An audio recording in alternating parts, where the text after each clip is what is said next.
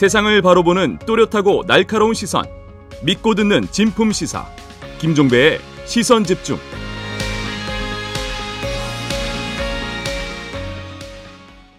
지난 2018년 충남 태안 화력발전소에서 일하다가 컨베이어 벨트 끼임 사고를 당해 사망한 고 김용균 씨. 중대재해처벌법 제정의 계기가 된 이 사건과 관련한 대법원 판결이 어제 나왔습니다. 원청 법인과 대표에 대한 무죄를 선고한 원심을 확정한 건데요. 자, 이분의 입장 들어보도록 하겠습니다. 고 김용균 씨의 어머니죠. 김미숙 김용균 재단 이사장 전화 연결합니다. 나와 계시죠? 네, 안녕하세요. 예. 심정이 어떠세요? 어, 어제 대법 선고는 정말 예상은 했지만 너무 부당하 부당해서 억울하다는 생각이 많이 들었습니다. 억울하다. 인정할 수 없어요. 음, 음. 예상을 하셨다고 지금 말씀하셨잖아요. 네, 크게 기대할 바가 없었다고 보셨던 거네요. 그러면 네, 지금 1심, 2심 모두 김병숙 전 서부발전 사장에게 무죄 판결을 선고를 했고 대법원이 이걸 지금 확정을 한 거잖아요. 네. 이게 핵심 문제인데 왜 이 판결에 문제가 있다고 보세요? 그 원청 사장이 안전에 대해서 그 현장의 위험성에 대해서 잘 몰랐다고 하는 것에 저는 그게 어, 이해할 수 없, 없거든요. 예. 어, 현장을 잘 몰랐다고 하면, 어, 가중 처, 처벌을 해서 알 수 있도록 해야 되는데, 몰랐다고 하면 빠져나간다는 게, 음흠. 이 말이 안 맞다고 생각해요. 예. 그러니까 판결을 보면 대표이사는 안전보건 방침을 설정하고 승인하는 역할에 그칠 뿐 작업 현장의 구체적 안전점검과 예방조치 책임은 안전보건 관리 책임자인 태안발전 본부장에게 있었다. 지금 이런 거잖아요. 법원의 예, 예, 판단은. 예, 예. 이 판단 자체가 잘못된 거라는 말씀이신 거죠. 어, 뭐, 대표는 최종 결정하고 사인만 하면 된다. 음, 근데 사실은 원청이 또 하청에게 다 하청 직원들에게 다 월급도 주고 구체적인 또 지시까지 하면서 일을 시키는데 이거 이런 것은 좀 권한이 자기네들이 있고 책임만 안 진다는 것과 똑같은 얘기라서 네. 네 이거 마, 말이 안 맞는 거죠. 근데 그 전에 특조위에서 방호 장치가 없었고 2인 1조 규칙이 지켜지지 않은 점 등 총체적인 안전 관리 부실이 있었다라고 인정한 바가 있었잖아요. 예. 근데 이것조차 받아들이지 않은 걸 어떻게 해석을 해야 될까요? 이사장님? 정, 정부가 그때 특조위 구성해서 조사한 거를 갖다 대법원은 이거를 완전 뒤집는 역할을 한 거잖아요. 예, 예.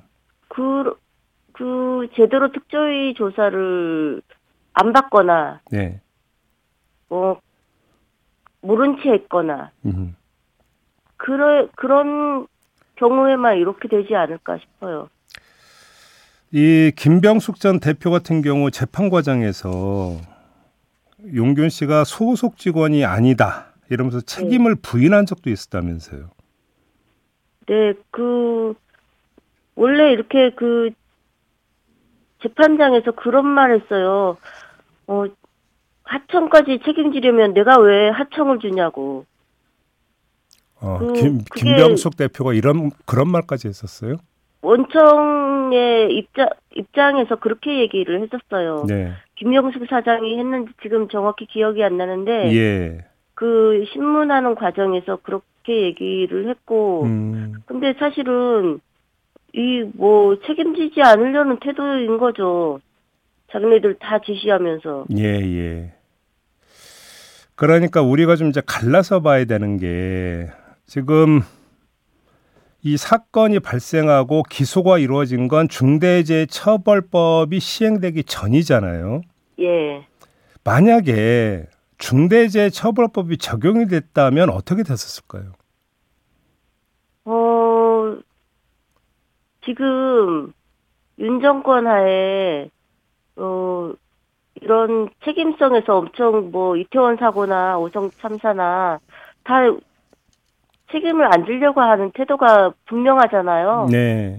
그런 것처럼 그 기조가 여기에도 녹여 있다고 생각해요. 음.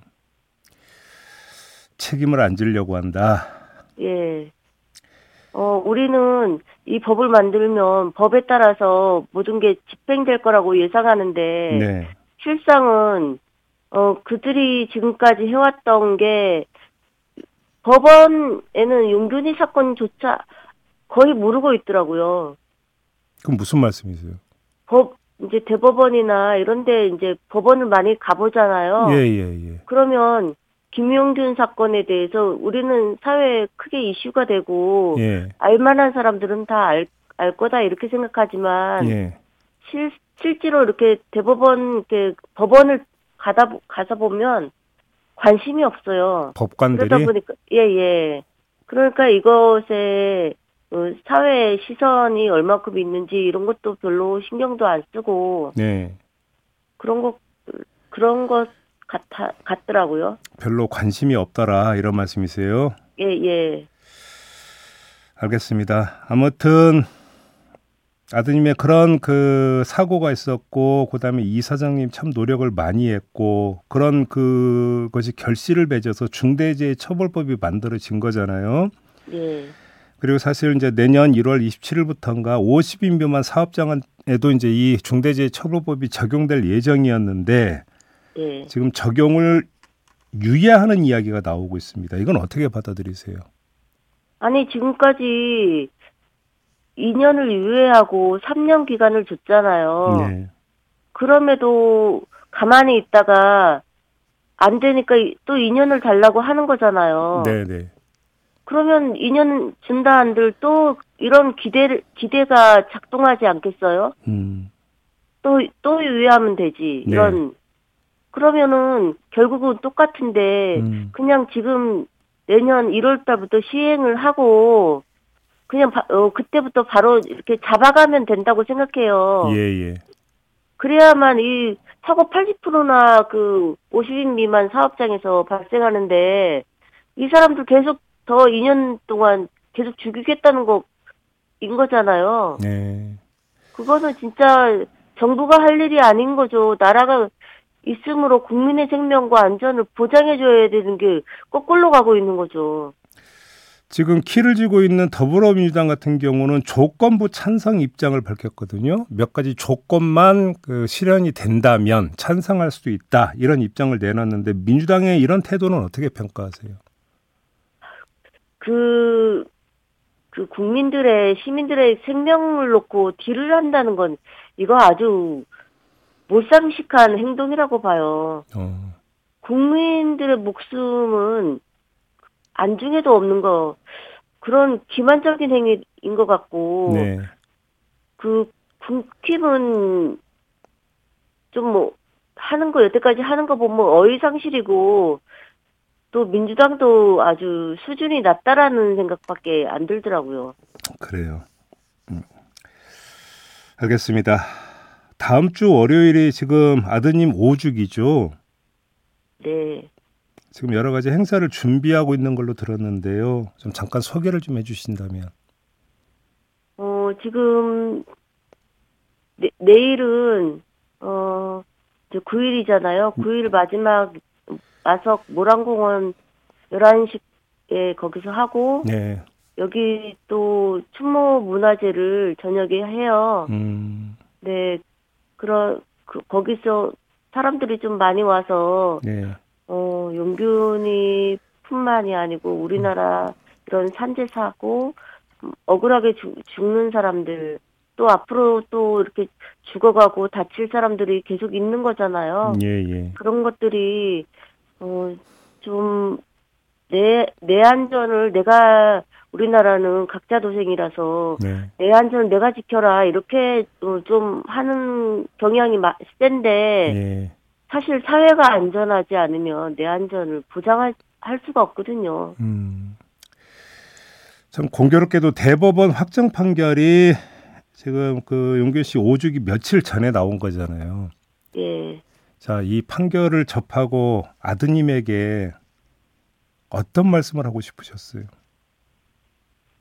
일단 그 제가 처음부터 싸운 이유가 진상 규명이 잘 돼야지 책임자 처벌까지 가능하다 이런 생각으로 싸워 왔는데 예. 어 결과가 대법원 결과가 정말 예상은 못한 건 아니지만 실제로 어 그렇게 되다 보니까 당사자이다 보니까 어 충격이 크더라고요. 예. 은근히한테 어 재판에 이겨서 이번에 마석 갈 때 좀 그래 은근아 엄마가 너의 너가 잘못하지 않고 회사가 잘못한 걸 법원 법정까지 음. 그렇게 했다라고 얘기해 줄 수 있었으면 되게 그걸 제일 바라는 거였거든요. 예, 예, 예. 근데 그걸 못한 게 너무 미안하죠, 용균이한테. 알겠습니다. 자, 오늘 말씀 여기까지 들어야 될 것 같네요. 말씀 잘 들었습니다. 고맙습니다. 네, 감사합니다. 예, 지금까지 김미숙 김용균 재단 이사장이었습니다.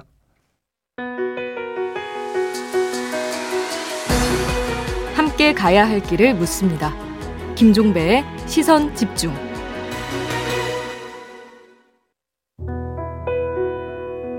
(12구) 참사 기억과 기록 네, 오늘 만나볼 분은 희생자 박시연 씨의 오빠 박도현 씨입니다. 나와 계시죠? 네, 안녕하세요. 예. 시연 씨 덕분에 인생이 달라졌다는 얘기를 들었는데요. 무슨 사연입니까? 아, 그, 제가, 원래는 이제, 운동이나 그런 거를 주로 했었고, 그 다음에 음. 게임 같은 걸 많이 좋아해서 집에서 혼자 게임하거나 그런 네네. 사람이었는데, 예. 동생이 철학을 좀 좋아해서 음. 저랑 이제 대화를 할 때 그런 주제를 많이 토론 같은 걸 했었어요. 어. 대화를. 그러다 보니까, 어, 제가 생각하는 사람이 되기, 되고, 그러다 보니까 직업 결정이나 뭔가 배울 때 음. 생각하는 게 많이 틀려져서, 예. 예, 동생 덕에 이렇게 많이 바뀌었구나를 예전부터 많이 느꼈었던 어. 거거든요, 예. 동생분이는 그 철학을 전공하셨어요? 네네. 어. 그럼 뭐 정의란 무엇인가, 양심이란 무엇인가 이런 대화를 많이 나누신 겁니까? 아, 예, 그런 그 근본적인 부분에 대, 대해서 예. 접근하는 철학적으로 접근하는 그런 대화를 많이 했었죠. 아, 그래요. 네. 음. 그 동생분이 초등학교 다닐 적에 부모님께 네. 검정고시를 보겠다고 이야기한 적이 있었습니까? 아, 예, 예, 있었어요. 그, 어, 초등학교 때 같이 이제 가족들이랑 있는데 제가 그때 초등학교 6학년이었거든요. 예. 그때 어머님이 이제 저, 저에게 그 중학교 가면 이제 곧 중학교 가는데 중간고사나 기말고사 봐야 되는데 공부해야 되지 않겠냐 이렇게 음. 물어봤었어요. 네네. 예, 근데 동생이 그때 초등학교 4학년쯤 됐는데 제가 그때 중간고사가 뭐, 뭐예요? 라고 했더니 동생이 저보고 중간고사를 모르면 어떻게 하냐면서 저한테 혼내면서 설명을 한 적이 있었어요. 어, 예. 근데 동생이 그때 이제 검정고시라는 단어도 이미 알고 있었고 초등학교 그런- 4학년이 예, 예, 예. 음, 그런 거를 어떻게 준비해야 되면 뭐 이런 것까지 자세히 알고 있었어 가지고 좀 신기했거든요. 예. 아. 이 동생분하고 함께했던 시간 가운데 가장 기억에 남는 장면이 있다면 어떤 걸까요? 어, 동생 추억이 있었더라면 그 되게 많은데 네. 사실 참사가 일어나고 나서는 되게 그런 생각이 안 나더라고요. 꺼내고 싶어도. 지금은 이제 동생과 관련된 사람하고 대화를 하, 고 생각이 많이 나긴 하는데 예.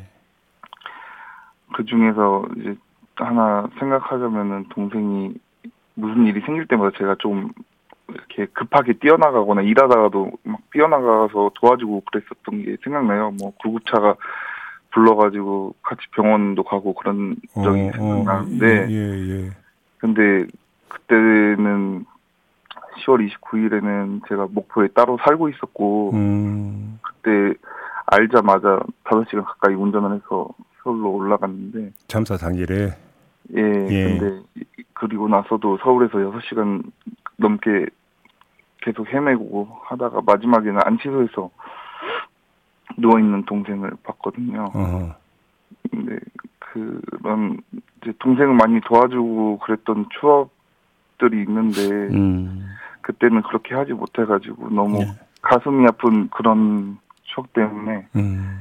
가끔은 그 좋은 추억도 많은데 남매처럼 좀 못되게 굴고 했던 기억들도 좀 남기도 하고 해서 예. 그 속에서 좋은 추억을 꺼내기가 쉬운 게 아닌 것 같아요. 요, 요즘 뭐 이제 그 유행하는 말로 이른바 현실 남매 장면들. 예, 네, 음. 맞아요. 그렇죠. 여러 가지 장면들이 다 머리에 떠오르겠죠, 당연히. 네. 아무튼 그 동생 생각날 때마다 어떻게 하세요? 찾아가세요? 어, 많이 자주 가는 편이라고 해야 되나? 한 달에 음. 몇 번은 가는데, 어허. 근데 서로 떨어, 떨어져서 지낼 때는 두세 시간 통화를 하거나, 아니면 만나면은 밤을 새서 대화를 할 정도로 친했거든요. 아, 두세 시간을 통화를 했었어요? 네? 거의 누가 보면 엄- 애인 아니냐 할 정도. 엄청 사이 좋은 남매였네요. 그러면. 예, 예, 엄청 음. 진짜 사이 너무 좋아서 주변에서 되게 부러워할 정도였어요. 남매 사이들. 그래서, 예, 예. 그래서 더 생각이 많이 나는데, 음. 제가 살아온 대부분을 동생과의 추억이 많이 묻어 있어서 더 생각이 많이 나는데, 음. 네, 가끔은 너무 힘들고 눈물이 너무 날 때는 좀 아, 혼자서 핸드폰으로 이렇게 문자 메시지처럼 이렇게 편지를 적어요. 아, 네, 그렇게 저는 하고 있습니다. 그래서 보내시는 거예요, 동생분한테. 네, 알겠습니다. 지금 12구 이태원 참사 특별법 있잖아요. 네, 되게 올해 안에는 꼭 통과가 될 거라고 그렇게 기대하시는 거죠? 예, 다들 그렇게 생각하고 있죠. 아, 물론 그 임시국회 뭐첫 본회의 날에 이 특별법을 처리할 수 있도록 노력하겠다. 좀 민주당이 좀 이렇게 밝혔는데 네, 그 일각에서는 윤석열 대통령이 이거에 대해서도 거부권을 행사한 거 아니냐. 뭐 이런 또 전망을 내놓기도 하던데 유족분들은 어떻게 생각하고 계세요? 음, 아, 그러, 그게, 거부권을 하면 특별법 무산된다고 저는 알고는 있는데, 네. 저도 법을 잘하는 건 아니지만, 예. 근데 그, 윤석열 대통령이 뭐, 이렇게 만나주시지도 않았고, 음. 뭐, 일주기에도 정치적이라면 참석하지 않았던 거 다들 아는 사실이기도 하잖아요. 예. 그래서, 거부권을 행사하지 않을 거라는 확신이 없거든요, 사실. 음. 네, 가족들이 좀 우려를 하죠. 진짜 그러면은 너무한 거 아니냐라는 마음을 조리는 정도로 생각을 하죠. 저희가 뭐 더 힘이 있는 것도 아니고, 음. 예, 그러니까 설마 하고 제발이라고 하는 두 가지 마음이 교차를 하겠네요. 설마 네. 거부권 행사할까? 네. 제발 거부권 행사는 안 된다. 뭐 이런 심경이 막 복합적으로 지금 작용하고 있는 거 아니겠어요? 네 맞습니다. 그러게요. 그 강승규 전 시민사회 수석이 네, 라디오 인터뷰에서 네. 윤석열 대통령이 유족들을 만나면 어떻겠냐는 질문에 충분히 만나는데 정치 세력들이 끼어 있어서 상황을 봐가면서 소통했다 이렇게 이야기를 했거든요. 이 네. 발언 접하셨죠? 아 저는 처음 듣긴 하는데 예. 그 정치 세력 끼어 있다는 말이 이분한테서만 나온 건 아니라고 저는 알고 있거든요. 그래서 예. 예 그런 말은 많이 들었었죠. 이런 그 자꾸 이런 식의 어떤 생각, 뭐 이런 식의 표현이 나오면 어떤 생각이 드세요? 저는 그 비공개 간담회가 있었거든요. 그러니까 이태원 참사 있고 얼마 안 돼서 네. 유가족들 몇 분 이렇게 해서 이- 그 여당 몇 분들과 그 간 비, 그 비공개 간담회를 같이 네, 네, 했거든요. 있었어요. 예, 예, 기억나요. 예. 예, 그 때 그 유가족들이 호소하고 있는데 어떤 의원은 핸드폰 하고 있고 어떤 의원은 자고 있었거든요. 근데 아이고. 그게 네. 카메라가 없으면 그렇게 하시는 분들인데 네. 저희 도와주시는 분들을 정치 세력이라고 할 그런 자격이 있는지 정말 저는 그게 묻고 싶거든요. 음. 예. 이런 얘기를 아마 저, 제가 처음 하는 걸 수도 있을 거예요. 예. 이 얘기를. 예. 옛날에 있었던 일인데 핸드폰 하고 있었고 어떤 의원은 자고 있었다고요? 예, 근데 이, 예 그런 일이 있었습니다. 실제로 그런 사람들이 그런 얘기 할 자격이 없다고 생각해요. 저희를 도와줬 도와주면 되는 걸 음. 그런 식으로 말을 하고 다니는 게 너무 유치하고 정말 기만하는 거고 유가족들을. 근데 우리 사회가 참 세월호 참사도 있었고 12구 참사도 있었고 그 뒤에 또 오송 참사도 있었잖아요. 네. 근데 사실 책임자에 대해서 책임을 묻는 게 그 확실하게 이루어지지를 못하고 있잖아요. 오송 참사 같은 경우도 김영환 충북지사에 대해서 주민 소환 투표를 추진 중이긴 한데 투표 청구까지는 이어지지 못할 것 같다. 또 이런 전망도 나오고 있다고 하는데 이런 현상 보면 어떤 생각 드세요? 아, 그 12구 참사랑 대응하는 것들하고 네. 그 유가족들한테 하는 형태가 진짜 너무 비슷해서 어. 어, 좀 되게 화가 나고요. 그냥 그 제가 이제 유가족 당사자로서 느끼는 건데 일, 일반 시민이었을 때는 저는 몰랐거든요. 이런 것들을. 근데 음, 음. 어, 겪어보니까 책임을 지면은 이 분들이 한 분이라도 책임을 지게 되면은 네. 이게 전례로 남을 거고 그렇죠. 그렇죠. 그러면 법으로서 전례와 판례는 되게 좀 강력하잖아요. 네, 네. 그래서 이 비슷한 형태의 책임자들은 그 판례와 전례에 좀 얼매이게 될 텐데 그렇게 되기 싫어서 하- 하나라도 꼬투리 안 잡히려는 그런 게 좀 저는 제 입장에서 그런 게 보이더라고요. 알겠습니다. 네, 아쉽지만 시간이 다 돼서 여기서 마무리해야 될 것 같네요. 고맙습니다. 네. 말씀 잘 들었습니다. 네 감사합니다. 네, 희생자 박시연 씨의 오빠 박도현 씨와 함께했습니다. 네, 기상청 연결해서 오늘 날씨 알아봅니다. 곽전 리포터.